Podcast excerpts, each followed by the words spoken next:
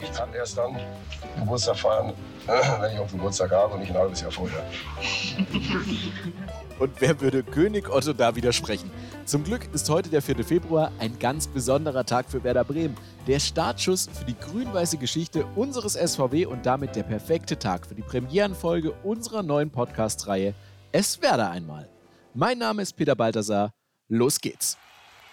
Das hat Bremen noch nicht erlebt, was sich jetzt abspielt. Geht da rein! Er geht rein! Der macht das Tor! Goal, Goal, Goal! Das Größte ist vollbracht. Das Double. Pizarro per Kopf, Bandida vorbei. Kunzop gegen Pfaff. Verzögert und verschießt. Es gibt sicher viele schöne Augenblicke in meinem Leben, vielleicht sieben oder acht. Und einer dieser ganz großen und einer der schönsten Augenblicke ist heute.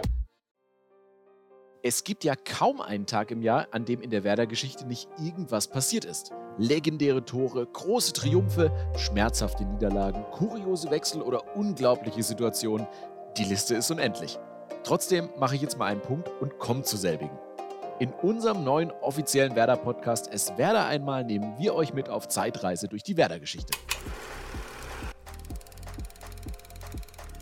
Was ist am heutigen Tag Grün-Weißes passiert? Woran sollte man sich als Werder-Fan unbedingt zurückerinnern oder was hat man vielleicht mehr oder weniger erfolgreich verdrängt? Es Werder einmal schaut zurück und nimmt euch mit. Überall, wo es Podcasts gibt, auf unseren offiziellen Kanälen bei Soundcloud, Spotify, Deezer oder Apple Podcast, also abonnieren und keine Folge verpassen. Jetzt aber genug zu uns, kommen wir zu den entscheidenden Dingen am 4. Februar. Happy Birthday Ein Ständchen für den besten Verein der Welt zum Stand 2022 123. Geburtstag. 123 Jahre grün-weiße Liebe. Und irgendwie ist das auch ein Ständchen für eine Gruppe junger Männer aus Bremen. Hätten die nämlich Ende des 19. Jahrhunderts ein dickes Seil zu früh losgelassen, wäre heute vielleicht alles anders.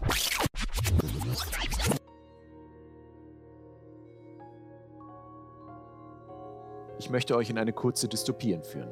In ein Paralleluniversum, in dem diese Männer ihr Seil zu früh losgelassen haben.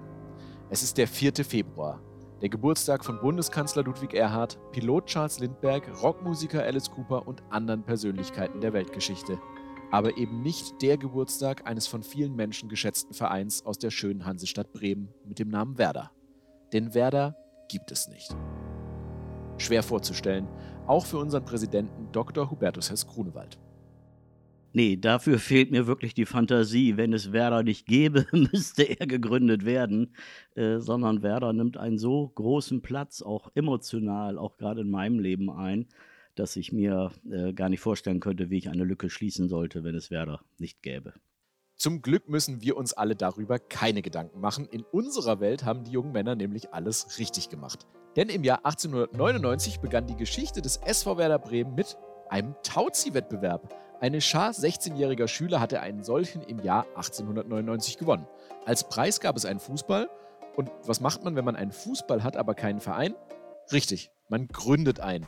Und genau das führte am 4. Februar 1899 zur Gründung des Fußballvereins Werder Bremen, FV Werder Bremen, aus dem nach verschiedenen Umbenennungen über die Jahre der SV Werder Bremen wurde unser SV Werder Bremen, dessen Geburtstag wir an diesem Tag Jahr für Jahr feiern. Und das ist richtig und wichtig. Es ist deshalb wichtig, weil wir uns unserer Tradition bewusst sind und ähm, auch schauen wollen, wo wir herkommen, welche Geschichte wir haben und äh, wie wir die Geschichte weiterentwickeln wollen. Und dafür ist der Gründungstag eines Vereins ähnlich wie ein Geburtstag, den man jedes Jahr begeht, ein ganz besonderes zentrales Datum. Weil er eben mir an diesem Tag immer noch mal eine Erinnerung ruft, dass es eben unser Gründungstag ist. Und wir haben ja zum Beispiel das 100-jährige Jubiläum äh, mit einem großen äh, Ball äh, begangen und einen Festakt im Rathaus. Wir haben den 120. Geburtstag groß gefeiert. Also das sind schon auch besondere Tage in der Vereinsgeschichte. Und ich würde mir wünschen, dass wir das auch in Zukunft so beibehalten. Schließlich feiert man an so einem Tag ja auch alle Tage des Vereins. Also alles, was bisher so in der grün-weißen Geschichte passiert ist. Von der ersten deutschen Meisterschaft bis hin zum Abend, als unsere Werder-Frauen nach ihrem Aufstieg durch den Tisch traten. Deshalb auch unsere Frage an euch: Was war euer Highlight in 123 Jahren SV Werder Bremen? Schreibt uns eine E-Mail an podcast.werder.de und erzählt von dem Moment, an den ihr am liebsten zurückdenkt. Unter allen Einsendungen verlosen wir zur Feier des Tages ein Trikot von Niklas Füllkrug mit persönlicher Widmung. Falls ihr dazu noch eine Inspiration braucht, auch diese Frage habe ich unserem Präsidenten gestellt. Ja, es ist in der Tat eine gemeine Frage, weil wir so viele tolle emotionale Momente hatten mit Werder Bremen. Ob das rückwärts gerechnet 2016 war, als wir gegen Frankfurt den Klassenerhalt wie einen Titel gefeiert haben. Ob das das Elfmeterschießen 99 in Berlin war, wo wir vom Abstiegskandidaten zum Pokalsieger wurden. Es gab also immer große, große Highlights.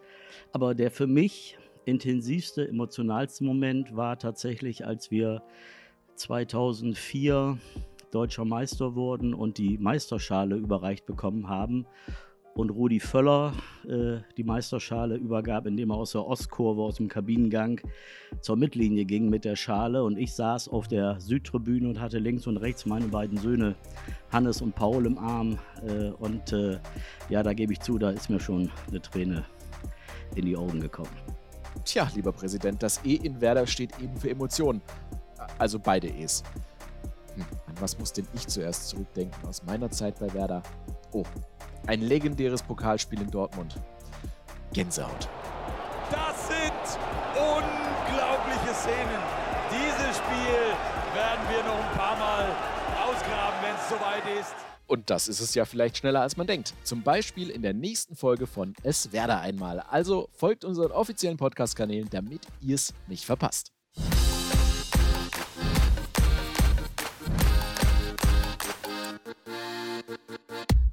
Es Werder einmal ist ein offizieller Podcast von Werder Bremen. Für Feedback, Anregungen und Kritik schreibt uns gerne eine E-Mail an podcast.werder.de.